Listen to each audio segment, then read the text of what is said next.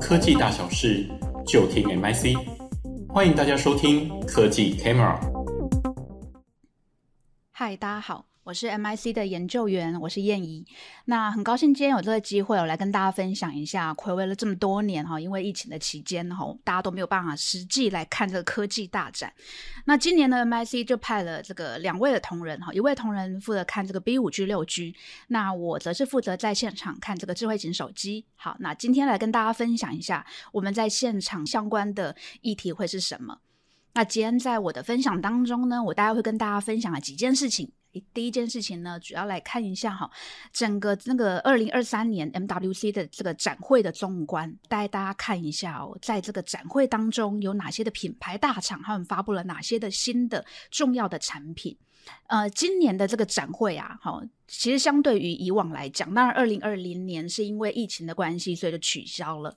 那在二一年一直到了去年，其实也都是因为还在这个 COVID-19 的疫情当中，所以呢，一直都还是属于这个线上哈跟实体这种虚实整合的方式。那这种虚实整合的方式，其实某种程度上，它其实也影响了在这个规模哈跟那个参展人数，其实都没有像以往一八年、一九年这种可以突破十万人。今年我们回到展场上面，其实我们可以非常明显的发现，今年的参展人数已经相较去年来说，已经非常大幅度的提升。甚至在现场啊，其实你已经完全没有看到任何人在戴口罩，你已经完全感受不到有任何 COVID-19 在影响这个科技展会的这个影子。那今年的这个科技展会呢，有五大的主题，包括五 G 啦、虚实整合、元宇宙啊，好像是我们谈的一些智慧应用，甚至是 FinTech，或者是甚至在五 G 里面谈的一些开放网络，甚至是通讯的议体，都是在这个科技展会当中五大的这个方向。接下来我们来看一下 OnePlus 哦，OnePlus 这一次在展会当中呢，除了去秀他们的呃目前在市场上的机种以外呢，最引人注目的好，其实就是他们的这个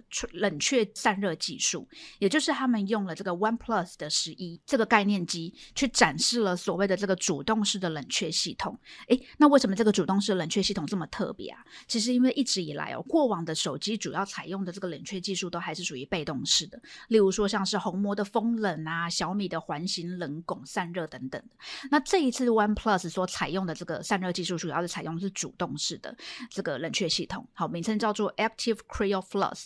它主打的是什么？什么样子的应用情境哦？消费者用户，你在玩手机的时候，其实手机的温度不会这么高，它会去自动的降温，它温度最高是可以降到二点多度的。那不仅是它可以降温，在充电的时候也可以降温。那在因为它在充电的时候的降温呢，其实也可以让它的充电速度会有所提升。可是截至目前为止，我们可以看到在展场上这么吸睛的这个解决方案，其实都还是概念机，也就是说，它其实并不确定到底展示的这个散热技术到底什么时候会正式我们可以在 OnePlus 的折叠机种，呃，应该说在它的折叠机，或者是甚至在他们的一般的机种，我们可以看到像这样子的散热技术。那当然，未来如果我们可以看到像这样散热技术的话，以 OnePlus 的这个产品定位来讲，那对于消费者来讲，它的性价比当然就会更高了。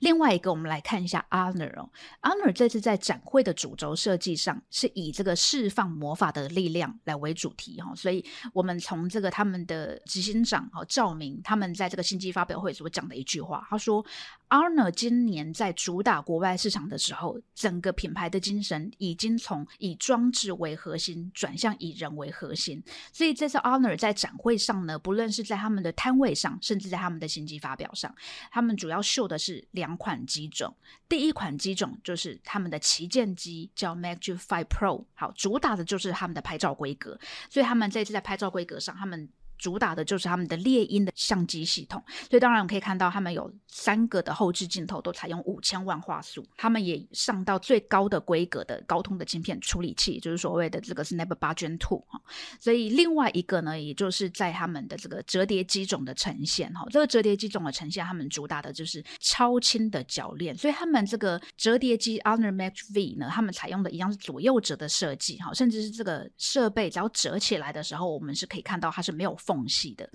为了让这个结构能够进行的精简啊，所以整个铰链的设计呢，从这个元件的数量也大幅度的降低，哈，降到了只剩下四个，哈，以前是九十二个，那整个大幅减轻了它的这个机身的重量，好，那另外一个业者，我们也可以来看到是这个传音底下的子品牌，也就是所谓的非洲手机之王这个 Techno。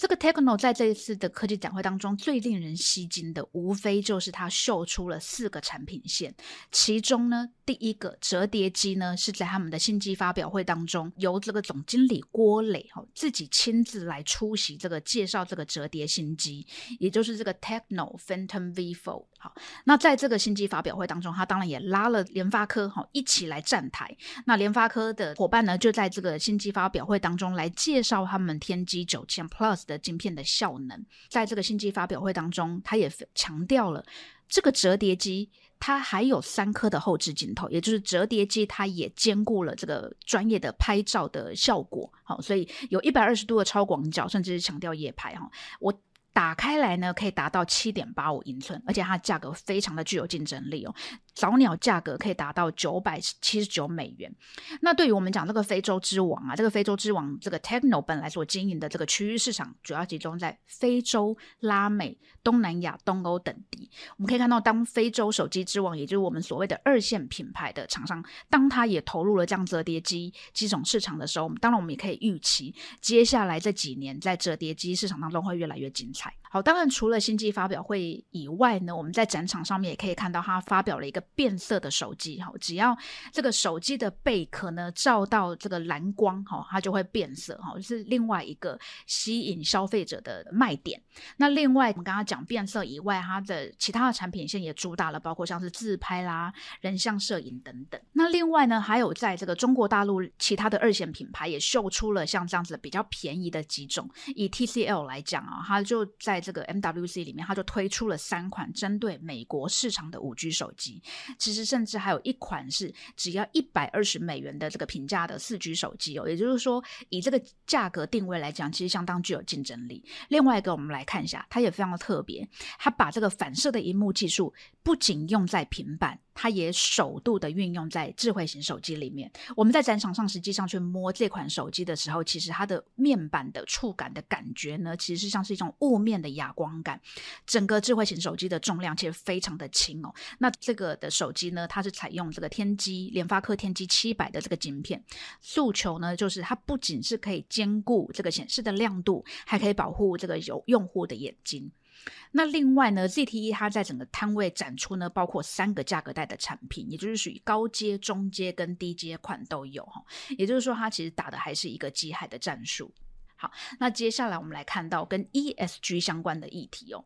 GSMA 在二零二三年今年特别在展会期间发表了这样子的报告哈，全球行动净零排放的报告。那全球的营运商都开始去加入了这个净零碳排的行列。那但是截至目前看起来，全球还是有一半的业者哈没有加入。那 GSMA 也在报告当中也会预期，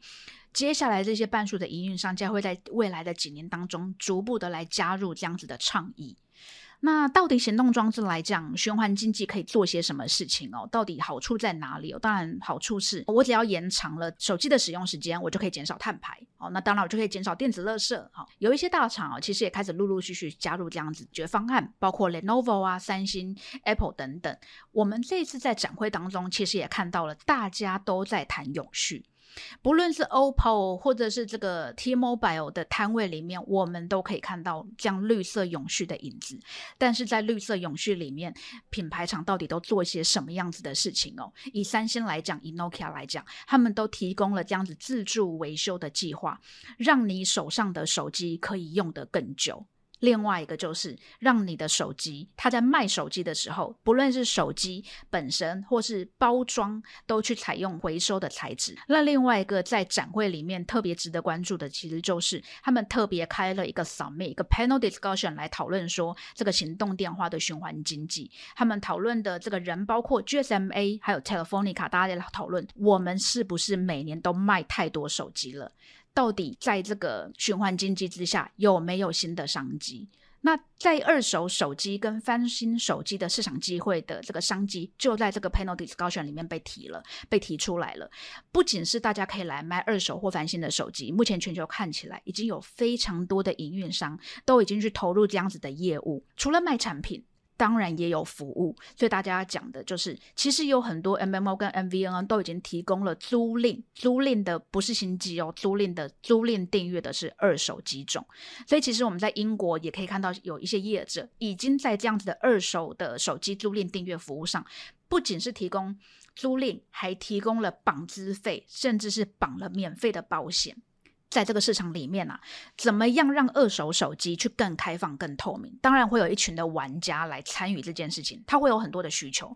我要卖产品，我就要让消费者买二手手机更安心。所以我怎么样去认定？我怎么样去库存监管？怎么样去做定价？甚至怎么样去物流，去让二手手机的市场去进行更流通？这是另外一块的商机。那当然，目前也看到已经有一些新玩家开始在这里面玩了。也就是说，我们在展会里面可以看到 k i n f i s h e r 这个厂商，他已经开始陆陆续续跟营运商来进行合作，去提供二手翻新手机的市场的机会。那今天呢，是我们在这个二零二三年 MIC 重返西班牙巴塞隆纳展场，在智慧型手机议题方面跟大家做的分享，谢谢大家。